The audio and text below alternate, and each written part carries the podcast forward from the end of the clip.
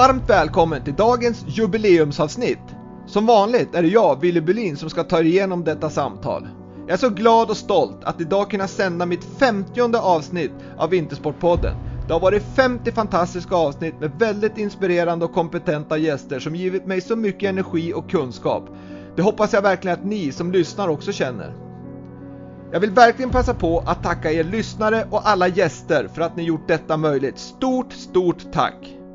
Vill ni följa Vintersportpodden och integrera med mig rekommenderar jag er att följa Vintersportpodden på Instagram. Där delar jag med mig av information om vad som är på gång, möjligheter för er att ställa frågor till kommande gäster och ta del av vad jag pysslar med i stort.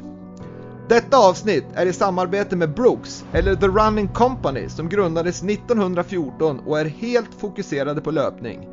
Jag vill tacka Brooks och dess nordiska VD Erik Nystedt för detta fina samarbete vi har haft under de här avsnitten. Jag rekommenderar varmt Brooks löparskor och kläder som gör löpningen roligare och skönare. Brooks har verkligen skor och kläder för alla underlag och väder. Tack Brooks! The Running Company.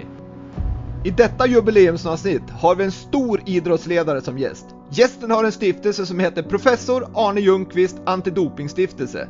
Som en del av denna stiftelse finns ett projekt som heter Pure for Sure. Pure for Sure syftar till att utbilda och informera om dopingproblematiken och att doping inte bara är ett problem inom idrotten utan även i samhället i stort. Jag är en stolt ambassadör för Pure for Sure. Bli det du också! Vill du veta mer om stiftelsen eller hur, de, hur du blir ambassadör? Gå in på www.pureforsure.com.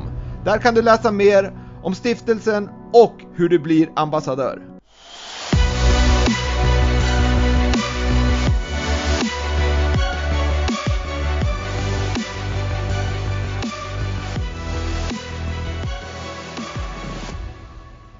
Dagens gäst i Vintersportpodden, professorn, dopingjägaren och Mr Antidoping Arne Ljungqvist. Varmt välkommen till Vintersportpodden Arne. Tackar så mycket. Tackar. Det, är, det är en ära kan jag säga för Vintersportpodden och mig att du är med här som har sån enorm erfarenhet av ett så viktigt ämne och förhoppningsvis så ska vi ha en härlig diskussion där du får förmedla din, din resa genom ditt liv tänkte jag säga. Jag tänkte börja att dra bakgrunden kring Arne. Alla känner till mycket av hans bakgrund men den är imponerande. Han föddes 1931 i Stockholm där han fortfarande bor. Han har tre barn. Han var höjdhoppare i världsklass skulle jag säga. Han hade personbästa på 2.01 i saxstil, deltog i OS 1952. Han vann SM-guld 1952 i höjdhopp också då. Han läkare blev han klar 1959, professor 1967 och sen som ni känner till har han varit idrottsledare i olika sammanhang under väldigt lång tid.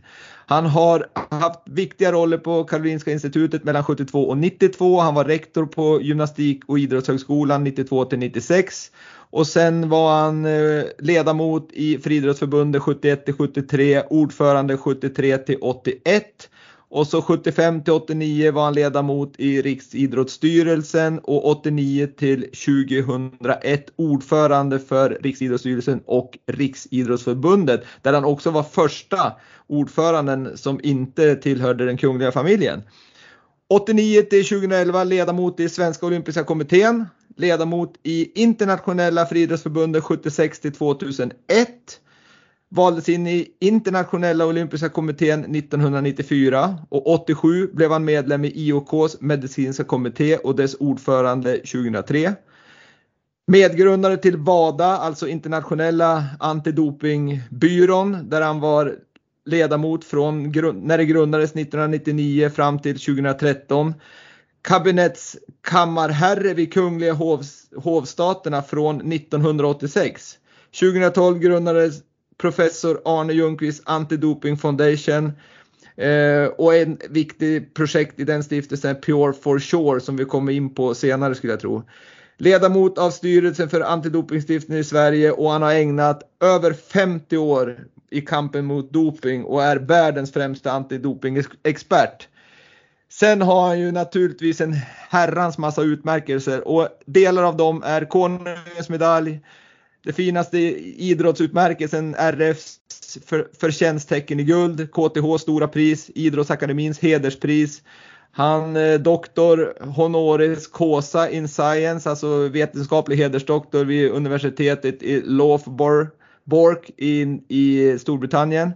Olympic Order in Silver, hedersdoktor vid Högskolan i Gävle. Stiftelsen Arne Ljungqvist Anti-Doping Foundation fick ett pris i, eller en, en, en utmärkelse i OS i Sochi 2014 för Global Sports Development och så sen har han fått Illis Quorum, alltså en kunglig medalj utdelas av regeringen för sitt arbete mot doping och ren idrott. Det här var en sammanställning av ett väldigt långt CV. Vad säger du Arne? Ja, det var väl i stort sett en bra sammanfattning. Det, det, ja, så är det. Det har varit en lång resa, det har det. Och ja. eh, samtidigt är det ju så att det här har varit en sidos, sidosyssla. Eh, för att eh, jag har ju haft ett annat yrke än att hålla på med eh, idrott och idrottsledarskap. Eh, så att eh, det har varit en ganska fulltecknad kalender under alla de här åren förstås.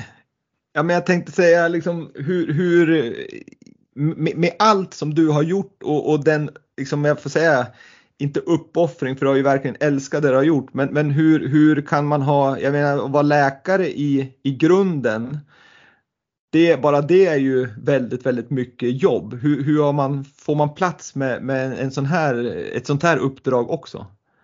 Jo, det har gått bra därför att eh, det har ju varit eh, grunden kan man säga till det här arbetet eh, har ju varit väldigt mycket att jag faktiskt har den medicinska bakgrunden som när, framförallt när vi drog igång det här på 70-talet var en, nästan en nödvändighet för det, det här uppfattades med all rätt som ett eh, medicinskt eh, problem, medicinskt etiskt problem och faktiskt ett hälsoproblem och är naturligtvis det fortfarande. Sen har det klivit in väldigt mycket juridik. Men eh, bakgrunden kan jag illustrera på det sättet att eh, jag tog det här idrottsledarskapet i början på 70-talet eftersom jag hade varit elitidrottare själv då inom friidrotten och det var det förbundet jag hamnade i Eh, först och eh, fortsatte den största delen internationella friidrottsförbundet som, som det berättades här. Eh, och ehm, eh, då upptäckte jag när jag kom tillbaka efter 20 år från den tiden jag själv var idrottare att eh, man höll på att missbruka mediciner eh, okontrollerat eh, och, utanför, eh, och utan att det fanns ett regelverk. Eh, och, och det här var ju något som Eh, kändes skrämmande och så jag eh, tog reda på vad det var. Det var nästan ett av de första jag gjorde, eh, första insatserna jag gjorde var att ta reda på vad det här var för någonting. Mm. Och det visade sig ju vara som sagt ett missbruk av receptbelagda läkemedel, framförallt den tidens mycket populära läkemedel som heter anabola steroider och liknande och som inte är något annat än varianter av manligt könshormon. Och det är ingenting som man går och petar i sig hur som helst kors och tvärs i vilka doser som helst, tvärtom. Det är väldigt, och på den tiden och även idag, väldigt strikta kriterier för användning av sådana här medel. Eh, och de är på goda grunder receptbelagda och fulla med biverkningar, framförallt om de tas i okontrollerade former och av friska unga människor. För det här är ju en medicinering för eh, i så fall gamla och skröpliga och och eh, eh, allvarligt sjuka människor. Så att eh, när jag då som läkare väl, färdigutbildad sådan och med en position på Karolinska institutet upptäckte det här så blev jag ganska skrämd och kände att det här är ingenting jag kan vara med om egentligen och vara ett ledare i därför att det här var ett missbrukssamhälle. Det kunde ju skada både mig och mitt rykte och jag hade ansvariga befattningar vid KI, eh, Karolinska institutet som du nämnde. Så jag gick faktiskt till den tidens, eh, då till eh, rektorn på den tiden och berättade vad jag hade funnit och tyckte att det var en skrämmande folkhälsofråga. Och då svarade, och, jag, och jag tänkte att jag lägger av det här för jag vill inte vara med. Men då sa han faktiskt att Arne, du ska inte lägga av för det här låter allvarligt och om våra ungdom, vår unga generations idoler, som ju elitidrottare är, håller på med sånt här, då är både vår ungdom och vårt samhälle och de som håller på med det här illa ute. Och då ska vi, när, eftersom du har både kompetensen och bakgrunden och positionen att kunna göra något åt det, så gör något åt det. Så man kan säga att det var en del i mitt jobb på det sättet. Men därutöver hade jag ju full tjänstgöring för, inom mitt skrå så att eh, det var jobbiga år, ja. Ja, då, då, kan man ju som direkt då, en, en imponerande liksom, och tack, tack till den eh, rektorn att han liksom fick dig på, på rätt spår tänkte jag säga, som, att du fortsatte för det har ju betytt så otroligt mycket. Men, men hur var det att leva med dig då? Du har ju tre barn och du hade en hustru där som, som eh, som, eh, som, ja, men som levde ihop och, och, jag tänkte som läkare och det här uppdraget, hur, hur mycket kunde du ha ett, om jag får säga ett vanligt liv? Jo då, det, det går bra om man strukturerar det och så gör man sina prioriteringar och så har man förmågan eller möjligen turen att omge sig med duktiga, duktiga medarbetare. Mm. och ger dem eh, mandat och eh, utrymme för att eh, arbeta. Så jag hade ju inte klarat mig utan de många goda medarbetarna som jag hade både inom idrottens ledarskap och i, i min egen profession på KI. Och ehm, eh, det gick bra med ett eh, familjeliv också. Sommarsemestrarna var heliga och jag skickade andra på resor att representera mig och sånt så att det, det, det går bra om man delegerar. Mm. Ja men det var ju, det var ju liksom, det är ju precis vad man pratar i ledarskap idag också, att, att det är viktigt att omge sig med rätt människor och framförallt de som kompletterar en bra, för då, då blir det ju bra. Att man vågar delegera ansvaret. Ja, det, det är ja viktigt, annars det är en överlevnadsvillkor nästan, i varje fall i den situationen jag hade. Mm, ja det förstår jag verkligen. Men du, jag tänker på, du, du nämnde där att du kom in i Svenska friidrottsförbundet och, och ehm, jag, jag, jag, har läst och hört mycket kring, kring när du började där att du fick ju otroligt eh, stort motstånd där med kanske Ricky Brors i spetsen att, att eh, du kom in och skulle liksom råda bot på det här och, och, eh, du har sagt att du var tvungen att börja i Sverige innan du går internationellt och då fick du motstånd för att man kände kanske i Sverige att men hur ska vi då kunna konkurrera? Hur, hur var den resan? Ja, det, det var ju första, mot, eller första tydliga mothugget. Jag kände ju att ganska tidigt att det, det var inte så populärt att ta tag i den här frågan på det sättet som jag gjorde. Men det, det var ju nödvändigt att göra. Och eh, det blev ju eh, det som då var ofta jobbigt, det var ju naturligtvis att hantera de aktiva och försöka förklara för dem men ännu värre, eller värre ska jag inte säga, men minst lika besvärligt var att hantera media som var väldigt okunniga på den tiden i hela den här frågan. Och när det drog igång det här, vi drog igång det här, jag hade ju hjälp klart eh, med, från några både hemma och i det internationella arbetet, så kände vi ju motvinden. Eh, och eh, oförståelsen. Och vi var tvungna att eh, lägga upp, jag menar inom Riksidrottsförbundet gav vi media kurser, informationskampanjer kring hela den här problematiken. Men jag märkte ju när vi fick det första svåra svenska fallet i början av 1980-talet, det var ju vår stjärnsprinter på den tiden, Linda Haglund, som ju föll offer för, för dåtidens missbruk eh, så eh, var media väldigt ambivalenta mm.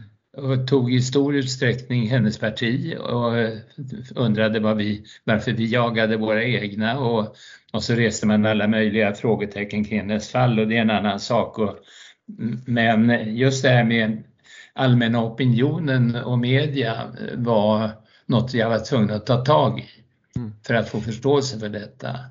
Jag förstår det. Eh, det kan man väl säga att, att eh, det kom, förstå, det fick ett genombrott med fallet Thomas Johansson i OS i Los Angeles 1974. Eh, när, när, förlåt, 84 var det väl, mm, mm. Eh, när han befanns dopad och blev av med sin silvermedalj och jag erkände mm. och sa att jag var ju tvungen att ta steroider som alla andra annars hade jag inte fått medalj. Nej. Och det vittnade om hur många såg det på den tiden och en del idrottsmän själva. Eh, men då förstod ju media och en eh, lite bättre utbildad allmänhet att det kanske inte var Thomas Johansson som det var fel på utan han var offer för en miljö som var felaktig. Mm. Och att det var, det var idrotten det var fel på. Och då kände vi eh, att det började lossna i Sverige när det gällde opinionen. Ja, och det måste ha varit liksom en, en väldigt liksom en, ett, en, en, ett delmål i alla fall som uppnåddes. Men, men jag tänkte just fråga om samarbetsviljan från förbund, ja, men myndigheter och då tänker jag liksom så här, för mig så är ju dopingen ett samarbete även med polisen. Det har ju blivit ändå illegalt att använda doping numera i Sverige, anabola steroider i alla fall. Eh, ja. Hur var det då? då liksom? Fanns det bra samarbete med specialidrottsförbunden? Jag tänker också, du har nämnt i någon intervju att det var ju till och med på statlig nivå, alltså att du hade diskussioner med Vita huset i, i början där. Ja, då, det var många exempel på eh, så att säga, svårigheter som vi drabbades av men på hemmaplan som jag nämnde så var det här eh, Thomas Johansson-fallet något som eh, skapade en allmän förståelse för att det var tvunget att göras något mm. inom idrotten. Och det hade märkts lite grann tidigare också Eh, när det gällde den interna eh, idrotten internt. Eh, det är klart att engagemanget att göra något var inte så stort, det fick vi sköta själva. Men jag kan inte säga annat än att ganska tidigt hade ju Riksidrottsförbundets styrelse eh, förståelse för det här, nödvändigheten av det här jobbet. Och att, att eh, vi fick stöd ifrån både ska vi säga, regering och riksdag i den meningen att man eh, avsatte eh, inte så mycket resurser men man, man eh, engagerade sig i frågan på ett positivt sätt och på den tiden hade vi i Riksidrottsstyrelsen regeringens representanter. Mm. Det hade, har vi inte nu, det av, avlivades den ordningen långt senare men på den tiden hade man det och de var väldigt ska säga, positivt inställda till att försöka rensa i det här träsket som man, vi, som man, som man såg. Så att visst hade jag stöd eh, efterhand.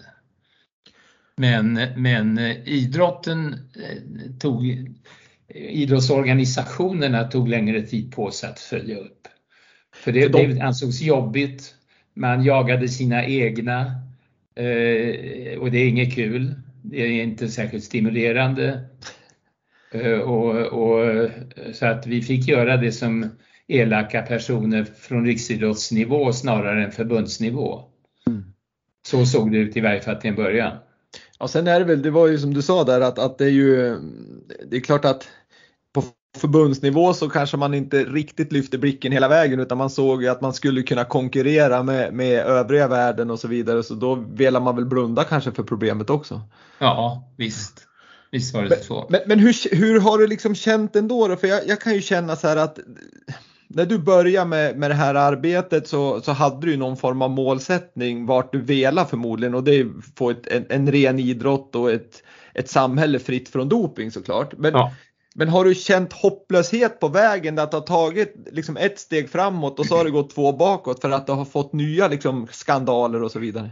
Ja, det har varit sådana incidenter och eh, eh man blir besviken när eh, det kommer sådana här bakstötar eh, som det gjort eh, då och då när det inte borde ha, ha skett så att säga. Att det tog lång tid att få gehör för vad vi höll på med, det är en sak. Men när väl genomslagen kom och till exempel WADA bildades 1999 och då det innebar ju att hela världen slöt upp kring den filosofi som vi hade jobbat för i, redan då i 30 år. eller nästan 30 år. Och sen upptäcker man att, ja, eller, eller långt senare faktiskt, som i det ryska fallet i Sochi för att ta ett exempel, att man år 2014, eller vad blir det, 2014? Mm, mm.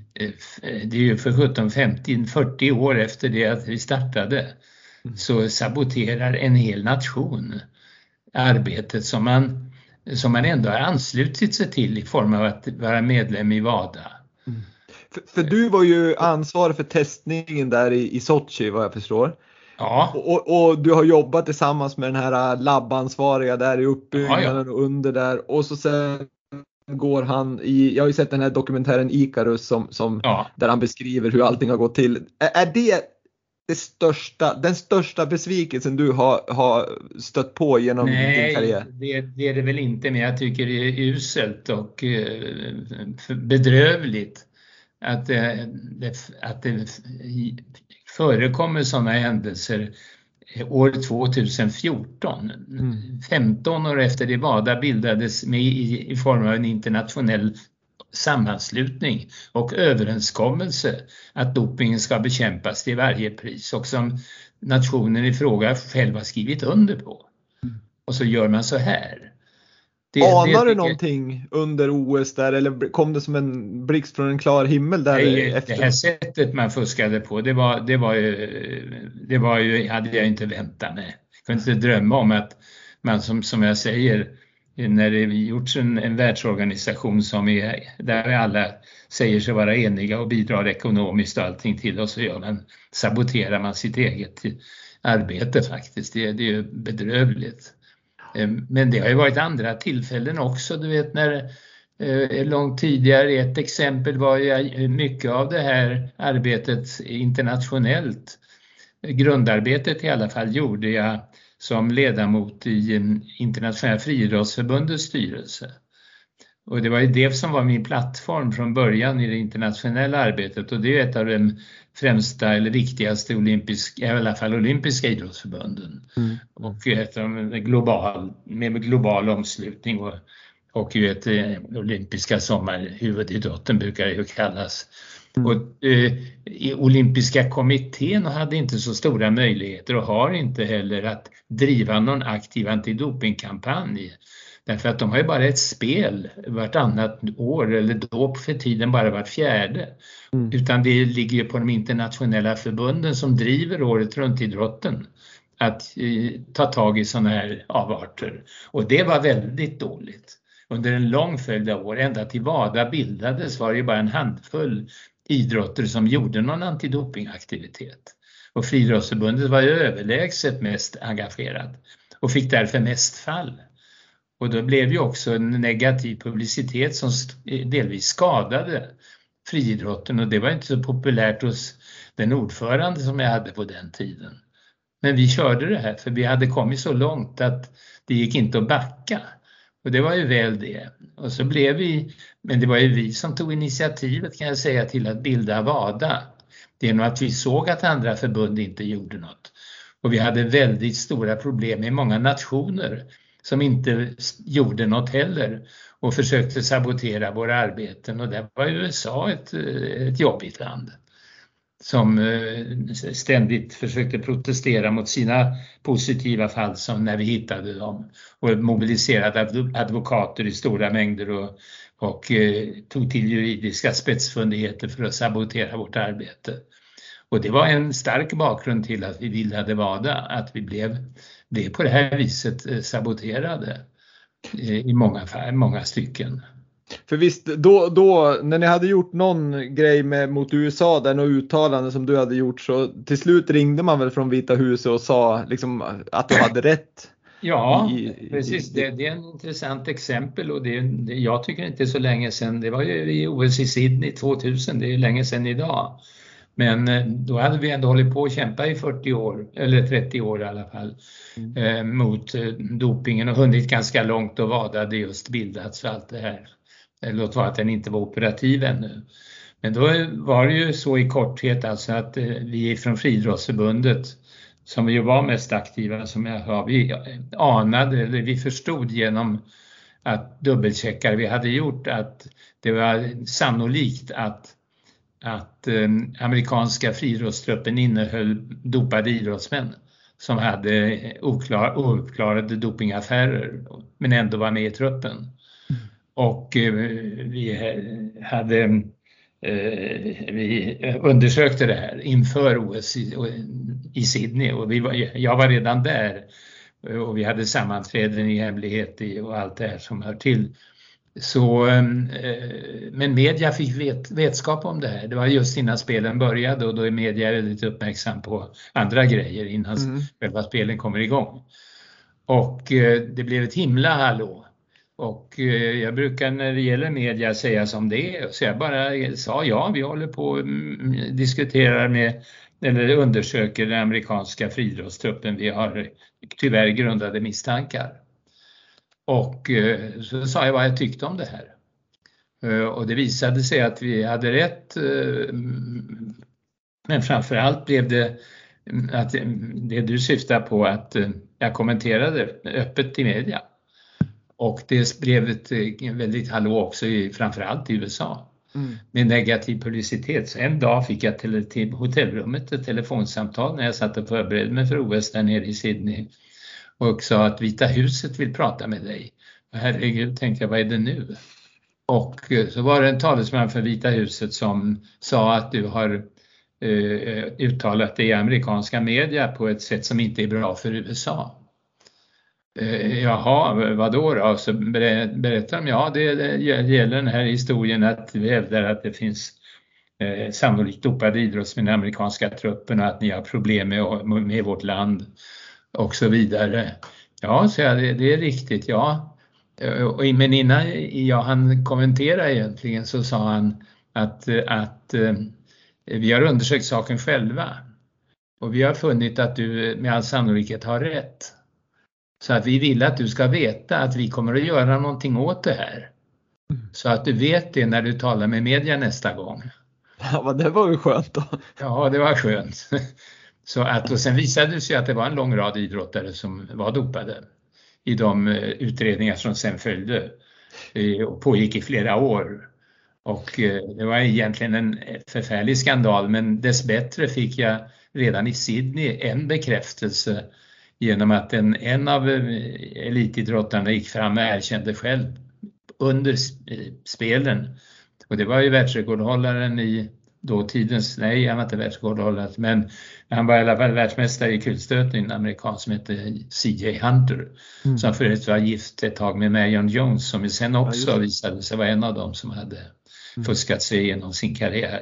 Ja. Så att um, i, i kölvattnet av alla de här historierna som hände.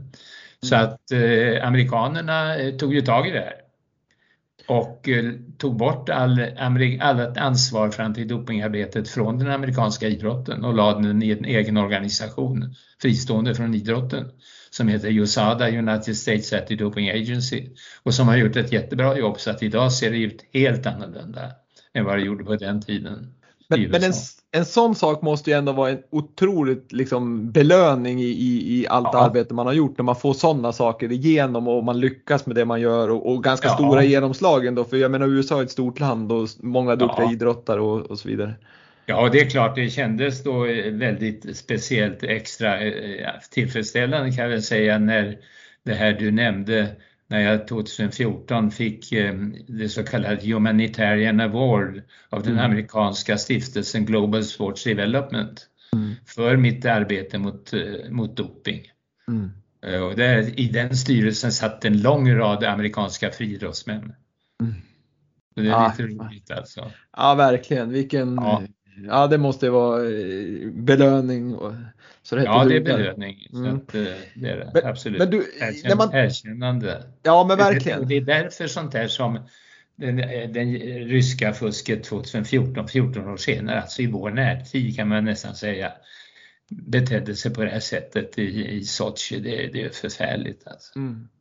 Men, jag... men, för dig Ja. då i, liksom, i allt arbete, så jag misstänker ju, eller jag misstänker inte, jag, jag förstår att du gör ju inte det här för några som helst pengar utan det är ju en, ett, ett driv, det är passion, det, det är liksom Ja. att du vill verkligen någonting och, och vad är det bästa, belö, bästa belöningen måste ju vara när, när rättvisan kommer fram. Ja, visst är det så. Och när idrottsmän själva kommer fram och tackar mig. Ja, ja det Eh, måste ju vara grymt. Ja, det, det, och det har hänt många gånger och det, det är härligt för att Ja. då känner man att man har varit rätt ute. Det här är ju, nej, det här är ju ingenting jag har eh, eh, någon pekuniär eh, belöning från. Det är inte det belöningen ligger i att det, att det visar sig att det har varit framgångsrikt. Ja. Och att man har fått en uppskattning från hela världen, det är ju väldigt roligt. Nu kommer ju en här i, i eh, ganska snart. Och det är ju att det kommer att resas en, en skulptur i Monaco. Mm. Där, det var där väldigt mycket av mitt arbete utgick från, för det var In- Internationella friidrottsförbundets huvudkvarter och är fortfarande. Och jag hade ju ett eh, kontor där kan man säga från vilket jag arbetade ganska mycket och lät åt mitt folk arbetade mycket. Och, eh, nu kommer man att resa en skulptur med, eh, som heter Ett Purus. Det är en staty med eh, en knuten näve eh, med sträckt pekfinger, ett sånt där segertecken. Ja, ja, ja. Och den är 2,01 hög eftersom det är mitt, mitt personliga rekord i höjdhopp. Då får du saxa Och- över det nu då kanske. Ja, och där det då på so- so- sockeln står det då att it in honor of the legacy of professor Arne Ljungqvists eh, work against doping in sport and globals och så vidare. Eh, Och den har prins Albert då accepterat att ställa ut i Monaco på synlig plats eh, och för närvarande är det beslutat att den ska ställas på inloppet till hamnen i Monaco, Oj, på oj, oj. piren. Ja, det måste blir ju vara helt, väldigt synligt. helt Och sen, är magiskt. tanken, sen kommer det en liknande skulptur på eh, likadan, en kopia alltså, det är original allihopa, Eh, i Solna om ett år eller ett och ett halvt. Där, eh, var den blir, det är tänkt i närheten av, eh, det var ursprungliga tanken var i närheten av Friends Arena, jag vet inte vad det blir. Det är fortfarande under diskussion men skulpturen är på gång och det är brons som sagt. Och, är, och sådana där belöningar är ju roligt och det är ju kul att få en, en skulptur som eh, visar uppskattning av det man har gjort med namn och allting innan, medan man själv är i livet så att säga. Så, Ja, Annars brukar ju sånt komma efteråt. ja men precis. precis. Nej, men det, jag förstår verkligen att det är, är en, en stor belöning och, och jag, jag minns jag har suttit och kollat på några dokumentärer med dig och, och jag tycker liksom, nej, jag är grymt imponerad och, av din passion och verkligen stångar det liksom ganska från början ganska ensamt också och liksom verkligen nött på trots väldigt, väldigt mycket motstånd som du har berättat om. Och, nej, det, det ska du ha all heder för och jag är, Ja, jag är verkligen imponerad. Men jag tänker på Ja, en det- sak. det- det- jag kan lägga till att den där, statyn kommer att avtäckas nu den 2 december vid en fest i Monaco. Ja, då, ja, då, jag tänkte säga då får man åka dit, men det kanske man inte ska. Men du ska dit hoppas jag. ja, jag ska dit. Jo, ja. Ja, verkligen. Ja, men gud så kul. Det är du värd alla dagar i veckan och få träffa prins Albert också. Där nere, ja. Men du, jag tänker på, vi, vi, vi, vi har ju pratat om alltså bakgrunden ganska mycket nu och, och men doping i sig, det är ju ofta förenat, ja, visst det är inom idrotten, det är inom samhället i stort, det är ju kanske, liksom man kan koppla ihop det med lite så här ja men kanske liksom personer, organisationer som inte är, är världens liksom snällaste personer och organisationer. Hur, hur liksom, har du aldrig varit rädd för att, för din, liksom, jag tänkte säga för ditt liv, för tittar man på Icarus dokumentären så var det ju faktiskt Ja. några ryska antidoping-människor som, som blev mördad. Ja, ja, nej, och det- jag har väl inte känt mig utsatt så. Jag har eh, haft eh, nära kontakt eh, av eh, personliga kontakter eh, med eh, Rikspolisen i Sverige. Eh, och eh, den vägen har jag eh, förstått att, eh, ja, hållit mig, de, de har på något vis lugnat mig. Okej. Okay. Ja. Men du har ändå och, känt att du vill kontrollera det ändå, liksom att, att ja. kan, måste jag kolla med, runt ryggen? Ja, nej, men det är klart att det har funnits perioder då det har varit lite körigt, men de, det har sagts att det där ska, och framförallt ska man inte prata om det nej. medan det pågår någonting i så fall, utan det, det, sköter, det sköter vi i så fall, har man sagt ifrån det hållet. Mm. Så att eh, jag har kunnat eh, arbeta, tycker jag, utan att känna den, den typen av obehag. Ja, men vad, vad bra ändå då, för jag, jag, jag, jag, känner ändå att det finns ju jag skulle nog ändå känna att det fanns någon form av så här att man skulle bli lite nojig ibland, speciellt när det brinner till ganska rejält jo, i vissa. Ja. Jo visst, det, det är en global, det, när man jobbar på internationella arenan på det här sättet så är det klart att det kan finnas sådana men, men allt eftersom åren gick så blev vi allt mer respekterade ändå. Så att, mm. ja. Ja, nej, det, det var bra att du ändå har kunnat kört på och jobba på som, ja. som planerat. Men, men hur är det liksom, en, en sak som man också funderar på kring det här med doping och, och arbetet mot doping, det är ju att man får ju för sig att de som dopar sig kanske inte enskilda individer men, men det här systematiska dopingen som, som vissa länder och vissa tränare och doktorer håller på med det känns ju som att de ligger lite före kanske er som kontrollerar det här hela tiden så att liksom, de, de lyckas ändå hålla på några år med, med någon form av doping innan man kanske hittar metoder att testa det. Hur ser du på det eller är det så som din, liksom, är min jo, uppfattning rätt? Det där var, det där var eh, till att börja med ska jag säga att när vi drog igång det här då var ju ett, eh, då hade vi ett 10-15 års gap att hämta in eller mer. Eh, det fanns ju knappt något regelverk och det är ingen verksamhet. Och att bygga upp den tog ju tid. Och det, jag kan illustrera det med steroiderna eftersom det är den sannolikt mest använda av alla dopingmedel trots allt och mest, kanske ett av de mest effektiva. I fall när det gäller styrka och eh, uthållighet och go och hela det här som byggs upp mm. utav steroidmissbruket. Eh, och ehm, eh, det... Eh, ja, var, var, var vi där sa jag? Att, ja, men att de ligger före... Alltså ja, jag menar, som... ja, ja, förlåt. Och det minns jag när vi drog igång det här, då, då, ja, då, var, då var det ett gap att hämta in. Sen eh, hämtade vi in allt eftersom under den här resans gång och eh, eh men mycket var ju att eh, vi upptäckte missbruk, olika arter av missbruk allt eftersom och fick eh, så att säga tillskapa reglerna i efterhand för att sen beivra framöver. Så där har du rätt att det fanns de så att säga ledde vägen, de som höll på att fuska sig fram. Jag menar, steroiderna hade ju använts sedan 50-talet, sent 50-tal mm.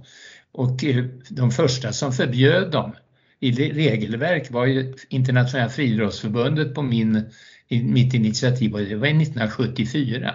Då hade det pågått i 25 år. Och, och förstört många kroppar? Ja, inte 25 men i alla fall uppemot 20 år. Ja. Och, eh, Eh, så att det var, en, det var ett gap att hämta in och sen rätt till, lätt tillrättalägga reglerna allt eftersom vi får nya erfarenheter. Så ja, så där var det. Men så småningom fick vi en totalbild av vad som pågick och kunde börja hämta in det här. Och först ett tydligt och kanske ett av de första beläggen för det, det inträffade vid OS i Salt Lake City 2002 när vi fick fast två ryskor och en spansk eh, tysk skidåkare som ja, hette Mühlegg och körde nästan eh, halvt ja, helt otroligt att se. favorit Per Elofsson. Ja. Och han hade ju använt sig av en eh, erytropoetin, alltså ett blodförstärkande medel som bara funnits en variant av det, ny variant av effektiv variant av erytropoetin som bara varit på marknaden några veckor, några månader. Och han trodde naturligtvis inte att, eh, jag trodde att vi inte hade någon eh, metod för det, men det hade vi. Mm. För vi hade redan tidigare byggt upp ett samarbete med producenten, läkemedelsproducenten. För det här var ett läkemedel som då de hade kommit över på illegal väg förstås. Ja, det var, det var, det var... Och den viktiga signalen utöver att vi fick fast dem som då fuskade så eh, uppenbart och blev, blev förfärlig hallå kring dem. Det, det, de fallen i Salt Lake, det tror jag alla svenskar kommer ihåg. Mm. Så var ju ett av de viktigaste budskapen vi skickade ut var att look, vi har hack i häl på er. Så akta er. Och nästa belägg för det, det var ju när eh, Lance Armstrong erkände sitt dopingfall inför Oprah Winfrey. Och det är bara några år sedan. Och sa det att hans karriär ligger ju nu en 10-15 år tillbaks i tiden. Men han sa ju det till henne att idag är det nog svårt att komma undan mm. om man försöker fuska sig fram. Att, ja, det var ju, ja, det är, det är sådana eh, historier där så att det är ju helt ja. otroligt. Men det, men det är ju samtidigt så tycker jag det är otroligt roligt att se liksom att, att ni kommer framåt och ni hittar liksom den här systematiken att kanske ligga till och med före de som, som dopar sig. Så att det, det, det är ju ett jäkligt Aha. bra jobb ni har gjort, alla, alla inblandade med dig i spetsen såklart. Eh, men, men det här med, du pratar om Mylegs då, spansk-tyskens eh, doping. Han hade ju ett, ett blodförstärkande medel men man kan ju även byta ut blod, det vill säga ta ur blod och sen tillföra det senare va?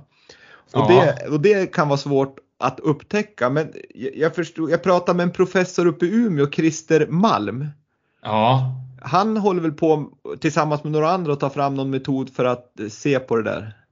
Ja då. Det är svårt och man har hållit på med det här i många år och eh, det, det, är svårt men det, det görs framsteg hela tiden i att direkt kunna påvisa det här. Men det finns ju idag också något som heter blodpass. Mm. Det vill säga att idrottsmän, särskilt i uthållighetsidrotter men också i andra idrotter för den delen, eh, har blodvärden registrerade i en slags eh, i ett kartotek mm. i form av ett doppass som innebär att om man får plötsliga avvikelser när man blir överraskningstestad med ett blodprov så kan det ligga till grund för, så kan det avslöja mm. en, ett sånt här dopingfall. Om du har stora variationer då i, i blodvärden? Precis, precis.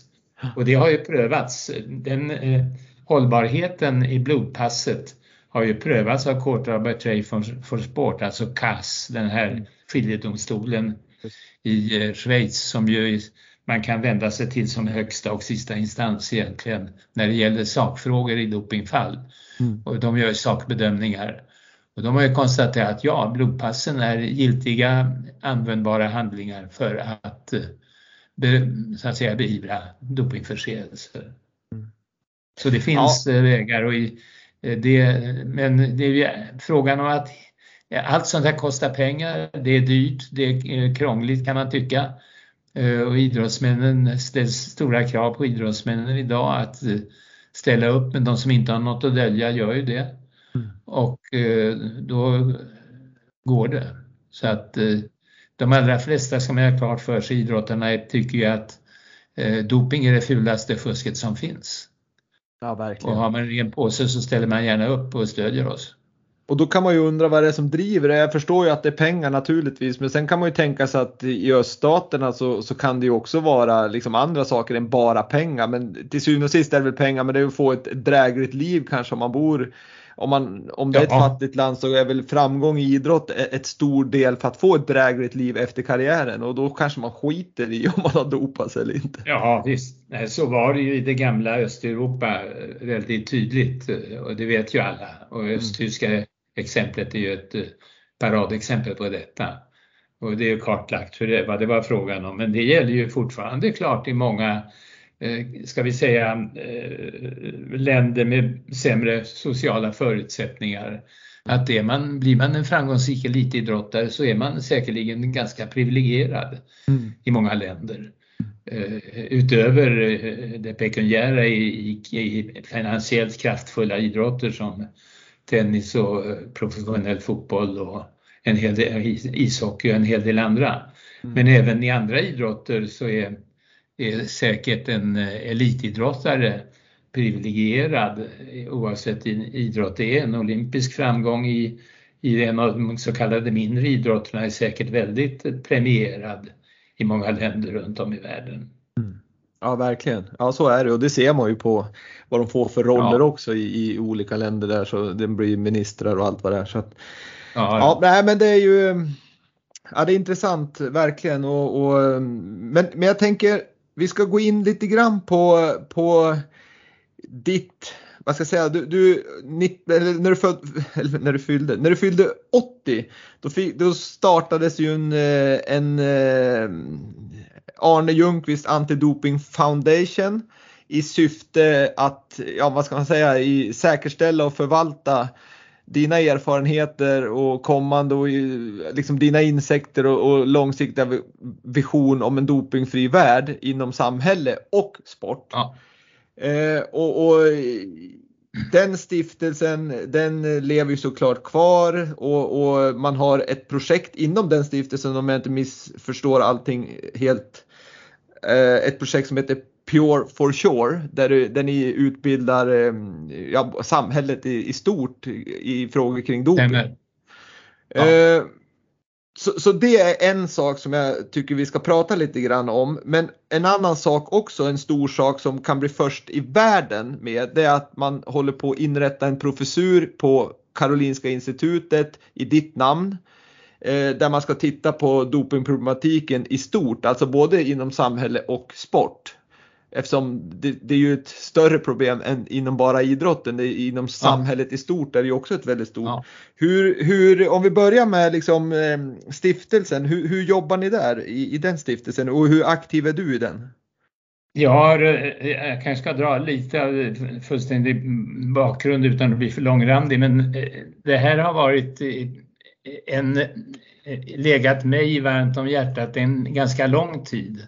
Och det dateras ända tillbaks på mm, slutet av 80, början av 90-talet när mm, den politiska kartan ritades om Östeuropa, eh, eh, du vet kalla kriget eh, la av Östeuropa hamnade i ett nytt politiskt läge, gränserna öppnades och när nationella prestigen, idrottsliga framgångar tonades ner. Och då upptäckte vi att eftersom vi hade ett antidopingarbete i Sverige eh, på gång redan då ganska effektivt så upptäckte tullen som vi samarbetade med att det flödade in, eh, började flöda in stora mängder steroider i vårt land. Eh, eh när Östeuropa föll, inte samman, men när, ja, när det blev som det blev. Och de där, det var steroider, 5 milligrams eh, piller som vi kallade ryssfemmor Eh, och, och som det blev en väldig inflöde av och vi började undra vad är detta? Och då konstaterade, då eh, började, tillsattes en, på vårt initiativ en statlig utredning som tog reda på vad är det?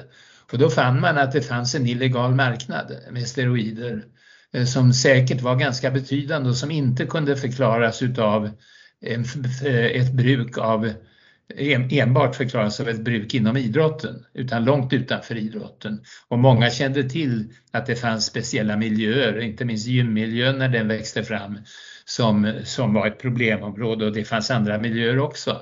Så efter en statlig utredning så fann utredaren att det var skäl att föreslå en lagstiftning och då frågade man sig, ska den läggas inom läkemedelsförordningen eller ska den läggas inom narkotikalagen eller ska man ta en särskild lag för, mot doping? Och då fann eh, riksdagen, eller sagt utredaren och för, så småningom utskott och departement att eh, det var bäst att föreslå en specifik lagstiftning mot doping. Så vi var ett av de första länderna som fick det. Mm. Just för att beivra ett, ett, säga, bruk av de här medlen inom samhället. Idrotten hade redan sina regler och lagar. Så redan på tidigt 90-tal så fick vi en lagstiftning mot doping som ett av de första länderna att få en så kallad dopingspecifik lag. Och sen har det där fortsatt och varit under observans även om jag inte jobbar inom det samhället på det sättet utan inom idrotten. Men när sen eh, den här eh, händelsen, eller sagt Eh, när jag fyllde 80 så fick jag av regeringen och Karolinska institutet och Internationella olympiska kommittén och Svenska idrottsrörelsen eh, eh, en present i form av ett seminarium som skulle avhållas i mitt namn i Sverige kring en val, av mig vald dopingtitel eller dopinganknuten verksamhet eller ett ämne. Mm. Och det avhölls då året efter och jag valde doping som en folkhälsofråga. Mm. Och det blev först, det första internationella seminariet av den arten med det temat. Det har efterföljts sen några, i några upplagor fram till i våra dagar. Men det var det första och där var alla närvarande som det heter, de viktiga organisationerna som WHO, IA, IO, naturligtvis IOC, eh, WADA, men även Unesco, Interpol eh, och WHO. Och det konstaterades, ja, det här är en folkhälsofråga globalt, inte bara i vårt land. Nej, verkligen inte. Och då bildad och av överskottet efter det här seminariet, för folk fick ju betala anmälningsavgifter för att vara med också på det här. Och, mm, mm. Så det blev ett litet netto som lades i form av en stiftelse med samma ändamål. Mm.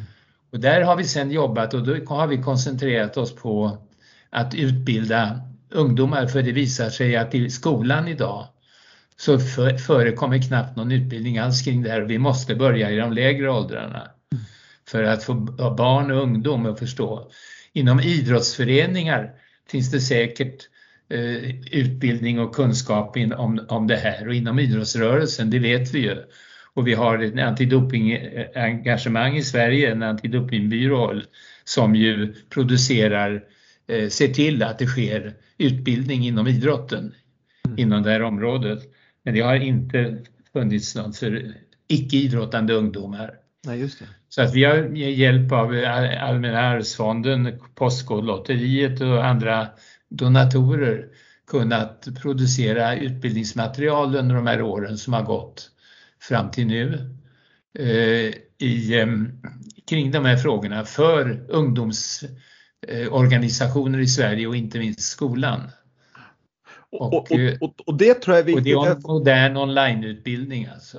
Ja precis, för den är ju jättebra verkligen. Jag har varit in där på, på hemsidan och den är toppenbra. Men, men det, det jag tänker på det är ju jättebra liksom att, att ni tar det här greppet eftersom man, man kan ju se också i samhället nu att vad ska jag säga, den den föreningsbaserade idrotten för unga den, den går ju ner, de får ju färre liksom och speciellt kanske ja. med pandemin så minskar ju den till fördel för om man säger typ gymträning för 13, 14, 15-åringar ja, som hamnar i en ja. miljö som kanske med, om jag får säga ibland med fel personer och då är det ju extremt viktigt att man, att man har utbildning i tidig ålder. Ja, verkligen. Och du vet, då har ju under det här arbetet så har ju vi också sett att det finns väldigt mycket kunskap kring eh, som, väldigt mycket som saknas. Eh, eh, det är, det är luckor i kunskapsfältet när det gäller samhället och dopingfrågor. Idrotten och dopingfrågor är, mera, är mycket bättre kartlagd mm, mm. och så att säga mer hanterbar och har här. Och allt det här, all vetenskap kring hur man gör analyser för att vara vattentäta till exempel. Det har ju WADA, eller IOK före och WADA senare varit mamma och pappa till för att se till att det vetenskapliga nivån på den typen av frågeställningar inom antidopingarbetet ligger på absolut topp. Men i övrigt när det gäller samhällsdoping och det bredare mm, alla facetter som kan finnas kring detta, både det kan vara socio, sociologisk, eh, det kan vara juridisk, det kan vara folk, folkhälsofrågor. Ja, det är en lång rad vetenskapsområden som ska täckas in för att skapa den, den ska jag säga, all helhetsgreppet kring dopingproblematiken i relation till samhället. Vad innebär det för ett samhälle att ha det här problemet hos sig? Hur allvarligt är det? Hur, vad, vad kan vi göra åt det? Med, med mera, med mera. Och därför så har vi sett att de kunskapsluckorna måste fyllas med en forskning av ett annat slag än det som WADA har kunnat stimulera genom att förbättra analysmetoderna. Ja. Och där har Karolinska institutet nappat på, nu vill man inrätta en professur i mitt namn. Mm. Eh, och det är roligt för mig eftersom jag hade ledande befattningar en gång på KI och de har varit väldigt vänliga mot mig att, eh, så att säga, profilera upp det här som en stor fråga för sin del. Och vi hade ju ett webbinarium kring det nu under pandemin här i våras. Ett väldigt Eh, bra var sådant ska jag ganska- säga. Eh, Ja, ganska stort uppslagen Mm. och eh, som eh, syftar till att presentera det här projektet så att vi kan förverkliga det. För här behövs det då pengar eh, som ska sökas på olika håll och kanter och donationsprojekt av olika slag för att få det här till stånd. Och KI går in med en rejäl slant själva också förstås för att skapa basen för det här.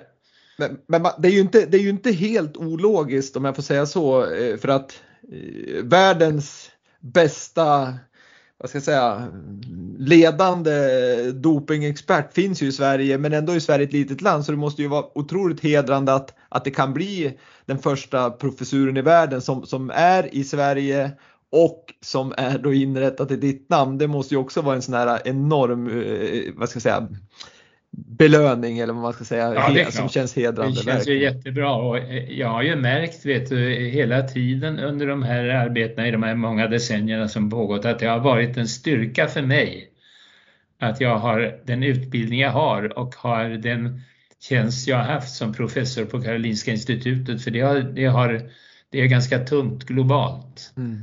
eh, att ha den positionen att eh, luta sig mot. Och då är det en extra skojigt naturligtvis när institutet självt nu vill ta upp det här på det här Ja. sättet. Så Ja, att, och det, och det är ju ja. som du säger en otroligt viktig fråga för du har ju att, att, att folk förstör kropparna med, med anabola steroider och så vidare. Det, det, det vet nog ganska många om men det, det tåls ju liksom att förmedla vilka effekter det får på inre organ och så vidare. Men en annan viktig sak, för det kostar ju också pengar för samhället att, att det blir sjukvård och så vidare. Men en annan viktig sak Ja. som jag tror, det är ju allt våld som kommer och, och ja, men våld mot kvinnor och, och hela den här biten. Jajamän. så det, är ju stora liksom samhällsvidriga saker som händer med det här så att jag, jag skulle säga att det där är ju en väldigt, väldigt fin professur som, som, och ett fint arbete och, och jag hoppas verkligen att, att det blir verklighet och, och att, att vi kommer framåt i den frågan för där ser vi ju lite att det spårar ur lite grann he, Ja, hela oh samhället just nu. Det är som du säger, det här med, eh, polisen har ju funnit att eh, det här är ju ett eh, steroidmissbrukarna är ju våldsbejakande individer som skapar mycket oreda och bekymmer. Och omfattningen är ganska stor av det här missbruket. Det är, bara det är lite okänt till att börja med. Men det är, eh, mörkertalet är enligt polisen är väldigt omfattande och det finns eh, väldigt ny- nyligen framkomna data från eh, Gävle högskola som tyder på samma sak. Att det här är ganska, för att inte säga att mycket mer omfattande missbruk och mycket större betydelse i samhället än vad man anat. Mm. Och det har ju polisen sagt tidigare. Jag vet den förra polisen som var ansvarig för det här, eh, polis eh, som numera är tror jag redaktör för narkotikapolisens tidskrift, han heter Gunnar Hermansson. Han har sagt att det här är ett slumrande, eller inte ett slumrande utan det är ett, eh, det är ett, eh, ett, eh, ett eh, stort problem i samhället som myndigheterna valt att inte vilja se. Mm. För det är, svår, det är svårtacklat. Det, är, man, man, man har, det behövs mycket mer kunskap kring området för att eh, kunna tackla det här på ett effektivt sätt. Ja. ja, och det är ju hedrande att, vi, att ni kör på med det här och och jag vet också, jag hade en gäst här i, i Vintersportpodden tidigare som heter Jonas Karlsson som jag tror du känner till ganska bra. Ja, ja. och ja. han, eh, han pratade jag faktiskt med eh, idag när vi spelade in det här att, att om, om just han, han han, han är väl en av de som föreläser mest av alla kring liksom, dopingproblematiken i samhället, han är ute i skolor och så vidare. ja stämmer. Är det, är det i samarbete med dig och, Ja. och ja just det. ja. Alltså det är ju, Samarbete han är ju, med stiftelsen. Han har varit väldigt engagerad i stiftelsens arbete och Mm. mycket behjälplig. ja. Ja. Och, och, han brinner ju för det där och gör väldigt, väldigt bra jobb med det så det är ju också Absolut. väldigt kul att, att, få en så duktig, duktig medial person som är knuten till, till stiftelsen måste ju vara väldigt bra. Ja, jättebra. Men du, jag tänker på ehm, det, det, finns ju tidigare i alla fall, då sa man ju nu är det väl svensk antidoping som sköter testning. Tidigare var det RF som skötte testning va? Ja. Men, men då var det ju alltid liksom snack om att gym som var kopplade till RF, där kunde ju liksom RF gå in och göra eh, dopingtester när de ville. Men, men på ett, ja. om man säger ett, ett, kommersiellt gym som inte var kopplat till RF, där, där har man ju inte samma rättigheter. Men hur, hur ser den ut nu och finns det bra samarbete med kommuner och polisen för att liksom komma åt det här samhällsproblemet? Ja, det här har ju varit en, en bekymmersam fråga för Sverige därför att intill idag så är ju antidopingarbetet det som kallas det officiella antidoping Sverige. Um, uh, eller uh, är ju, har ju varit en del av Riksidrottsförbundet i alla år. Mm. Jag var ju själv med och bildade det. Då hette det en do, dopingkommission och sen har det mm. utvecklats till, till en uh, annan struktur men det har varit baserat i RF. Eh, helt och varit eh, ansvarsområdet har varit dopingen inom idrotten. Eh, och det har ju varit mycket diskussion på senare tid för de flesta andra länder när de väl började komma igång så byggde de upp organisationerna utanför idrotten. Inte främst för att kunna attackera samhällsfrågan utan mer för att göra sig oberoende av idrotten så att man inte så att säga en konflikt, en risk för intressekonflikten är ju uppenbar om man har det kvar inom idrotten och man jagar sina egna och så vidare. Mm. Men det var ju naturligt att bygga upp den här verksamheten inom idrotten för det var ju där det fanns då, på den tiden. Trodde man bara där, men det har ju visat sig att det inte är så. Och då har vi, allt eftersom åren har gått så har vi ju velat, jag har velat att man skulle koppla loss Riksidrottsförbundets antidopingverksamhet från Riksidrottsförbundet och göra den till en svensk antidopingverksamhet. Mm, mm. Och nu har man, formellt gjort det. Så ja, att inte längre, och det är jättebra, så att när intressekonflikten är bortspolad. Mm. Däremot har man ännu inte fått mandat att gå utanför idrotten. Men Antidoping Sverige har begärt att få göra det. Så att man kan ta helhetsgreppet också om samhällsdopingen och det skulle jag hälsa med tillfredsställelse men så länge det inte är gjort så måste någon annan göra det. Och då har en del av detta jobb försökt göras av min stiftelse bland annat på det sättet jag har talat om med utbildningar, eh, utbildningspaket och erbjudande om utbildningar för ungdomsrörelser långt utanför idrotten, framförallt ungdomsrörelser, men för andra som är villiga också. Och där står vi idag.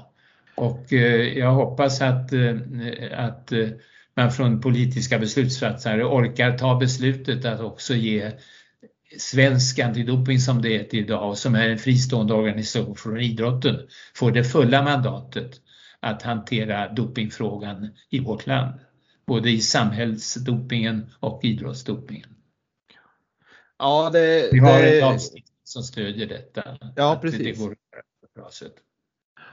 Ja, men det är ju, det är ju, jag tycker det är väldigt liksom, det är positivt att det finns en lagstiftning som, som, som, som säger att man, det är inte bara brukandet som är förbjudet utan det är väl också innehav och förmedling av, av doping. Ja, ja, och till så och med att, konsumtion i vissa, i vissa av, avseenden. Ja, så att därför måste det ju vara, jag ska inte säga lätt, men det blir enklare då att, att jobba för polisen också i, i, i oh, samhället. Ja. Så, så, att säga. Ja, visst. Men och, och, här skulle jag nog säga till alla som lyssnar att, att gå in på eh, Pure for Sure hemsidan. Alltså den, den, man kan också gå via Arne Ljungqvist Antidoping Foundation, den sidan. Men, men Pure for Sure, där är det ju, kan ni läsa mer om, om det här liksom projektet och, och eh, se utbildningarna och det är imponerande eh, utbildningar och, och jag själv har blivit ambassadör för Pure for Sure vilket jag är väldigt stolt över och det ska jag försöka sprida så mycket jag bara kan.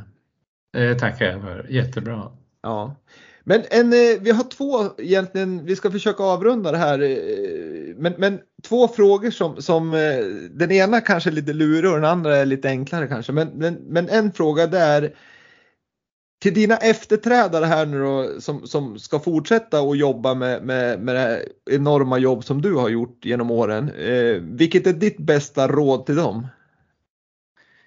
Ja, hörru, det, eh, jag får säga det att ständ, vara ständigt vaken, aldrig låta sig överraskas, vara beredd på det, på det oväntade, så blir man inte överraskad och eh Eh, strategin är naturligtvis den att eh, det här ska vara faktabaserad utbildning till omvärlden som gör att man inser och förstår, som till exempel WADA har förstått och eh, FN har förstått genom att ge WADA mandat genom en UNESCO-konvention att konstatera att doping är oacceptabelt och hör inte hemma inom ett, eh, en idrottsrö- sund idrottsrörelse eller sund ungdomsverksamhet överhuvudtaget. Och ehm, eh, att det, inte vara rädda för att ta de konflikter och de tag som kan krävas för att ibland behöva ta i med hårdhandskarna, förstås. Sen tycker jag att om jag skulle komplettera det där så tycker jag det du har gjort så himla bra liksom i, genom de åren jag har följt och, och det jag har tittat på det är ju att du har varit uppriktig, ärlig och, och liksom, ja, men väldigt, väldigt tydlig när du har framfört saker i, i, i media. Det tror jag också skapar trovärdighet liksom, så att det inte kommer fram ja, några konstigheter i efterhand. Så det är ju någonting ja, det, jag tycker. Har det varit så så har det nog varit viktigt eh, för ja. att media är ju vår den, den bästa talespersonen så att säga ja, ja. till en allmänhet. Ja, verkligen. Och det är viktigt att media får faktainformation som är korrekt och icke för krånglig. Ja, ja men exakt, det, nej, men det har du ju briljerat måste jag säga. Men du, jag kom på en sak innan sista frågan och den tycker jag är otroligt viktig. Eh, jag har faktiskt glömt bort den, men när vi har pratat ungdomsidrott, ungdomsledare så har vi sagt att det finns hyfsad kunskap inom idrotten och mindre kanske inom, inom samhället i övrigt. Men, men jag tänker på en sak som, som jag tycker det pratas om inom ungdomsidrotten, idrotten i stort. Det är ju kosttillskott och jag har ju alltid hävdat att kosttillskott är ju osäkert för att det är ju inte riktigt rent och det är inte godkänt, inte vad jag vet i alla fall av varken liksom läkemedelsverk eller livsmedelsverk eller någonting så att det finns ju kanske spår i, i kosttillskott också. Hur, hur ser du på kosttillskott och rekommendera om du skulle liksom prata till ungdomsledare och så vidare när, när, kring kosttillskott? Ja, du, har, du har alldeles rätt i det du har sagt själv eh, och det är ett stort problem därför att Eh, Eh, för det första ska jag säga att det finns naturligtvis eh, eh, seriösa kosttillskottstillverkare. Men problemet är just det du nämner, att det är en i stort sett okontrollerad marknad. Det finns vissa kriterier för och ett visst regelverk, ja, och det finns kontrollverksamhet som utövas av Livsmedelsverket, inte av Läkemedelsverket. Men för det första är definitionen av kosttillskott ett problem. Vad är kosttillskott? Eh, är energidrycker kosttillskott eller är det piller, är det pulver? Eh, vad får det innehålla, vad får det inte innehålla? Eh, är vitaminer kosttillskott? Är det järn kosttillskott till exempel som ju också används av medicinska skäl? Och gränsen mellan kosttillskott och läkemedel är inte alltid kristallklar. Eh, dessutom är det så att eh, det, en, det finns egentligen ingen legitimation för att eh, tillverka och utge kosttillskott, inga specialistkrav. Utan vem som helst kan göra det, gå hem i sin källare och sälja nästa dag. Men man får inte ha en falsk marknadsföring. Och det är den som kontrolleras lite då och då. Då visar det sig av Livsmedelsverket med, med stickprovsverksam, stickprovsverksamhet och gång på gång, allt för ofta, visar det sig att, att det innehåller saker som det, kosttillskotten innehåller saker som inte är deklarerat på etiketten. I värsta fall är det så att det är till och med medel som är, borde vara läkemedel. Mm. Det konstaterar Livsmedelsverket gång på gång. Mm.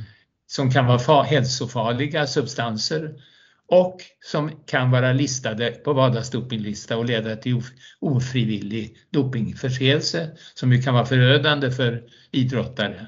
Mm. Så allt det här är en djungel, tyvärr. Mm. Och det har vi ägnat stor uppmärksamhet åt i vår utbildning. Det har Riksidrottsförbundet ägnat stor uppmärksamhet åt i sin antidopingverksamhet. Dagens eh, VD för Svensk Antidoping är specialist på det här området, en norska som har disputerat just kring det här området, vilket är väldigt bra. Och det här är något som samhället måste ta tag i.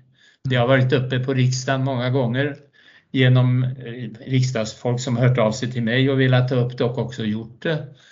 Och jag väntar mig att det här görs något åt, för det är inte bra som det är. Det är en, eh, och det är en väldigt aggressiv marknadsföring.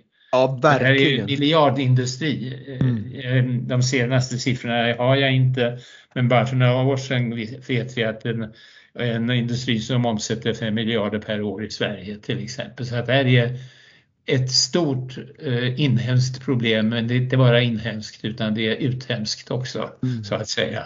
Verkligen. Och, och, här tror jag, här är det någonting som behövs utbildas i in då är det just kring kosttillskott för där ser man ju liksom så skräckexempel när, när ledare och, och föreningar ja. liksom delar ut sånt här till 12-åringar. Liksom. Det här kan man säga var igen, ja absolut, och det här kan man egentligen säga var något som idrotten upptäckte. Och det var ju i samband med att vi började köra doping, antidopingarbetet. Och framförallt ett långt stycke in på 90-talet började vi upptäcka att faktiskt många elitidrottares dopingfall faktiskt berodde på att de hade ätit kosttillskott som innehöll dopingmedel. Och det blev flera, många fall som blev diskade på grund av detta. Eh, och, blev, och det var oerhörda kontroverser kring sånt här. Och vi gick ut ifrån IOKs medicinska kommitté, eh, som jag var med i många år och så småningom ordförande i. Vi gick ut upprepade gånger och varnade elitidrottarna för att inte ta kosttillskott. Mm. Nummer ett därför att de i allmänhet inte alls behöver. En allsidig kost räcker. Och nummer två för att det kan vara riskabelt för det kan innehålla ämnen som kan vara skadliga för dig. Och nummer tre, därför att du kan också råka ut för en ofrivillig dopingförseelse och bli diskvalificerad. Så det finns alla skäl att låta bli. Ja, verkligen. Men tyvärr är det en stor konsumtion av sånt här som då är, behöver regleras på ett, ett sätt inom det civilrättsliga systemet. Idrotten själv klarar inte av det. Som dessutom kostar massa pengar som föräldrarna kan lägga på utrustning istället. Ja visst, absolut. Ja, nej men tack för den, det svaret för det tycker jag är en viktig, viktig del också i, i det som jag hade lite glömt bort här i alla härliga diskussioner. Men nu ska jag ställa min sista fråga Arne, jag lovar det. Och den ställer jag till allihopa som är med i Vintersportpodden. Och den är ganska enkel tror jag och du kan svara kort. Men kan du säga en framgångsfaktor för att lyckas med idrott? en framgångsfaktor. Mm. En stark vilja att vara bäst. Det tror jag är, du är inte först och du är inte sist att säga det. Det är många som har sagt liksom, vilja och glädje och passion och så vidare. Så. Ja. Det har varit en ära för mig, Willy Bryn och eh, Vintersportpodden att ha dig Arne med i, i, i podden och fått samtala med dig lite drygt en timme. Det har varit jättekul och jag tackar för ditt enorma engagemang för antidopingarbetet och jag önskar dig stort lycka till med professuren och stiftelsen och så naturligtvis önskar jag att du får ett härligt fortsatt liv. Tackar så mycket Wille. Det var snällt och vänligt och det var roligt att få bli förhörd och intervjuad av dig på det här sättet. Tack så mycket. Tack, tack. Tack.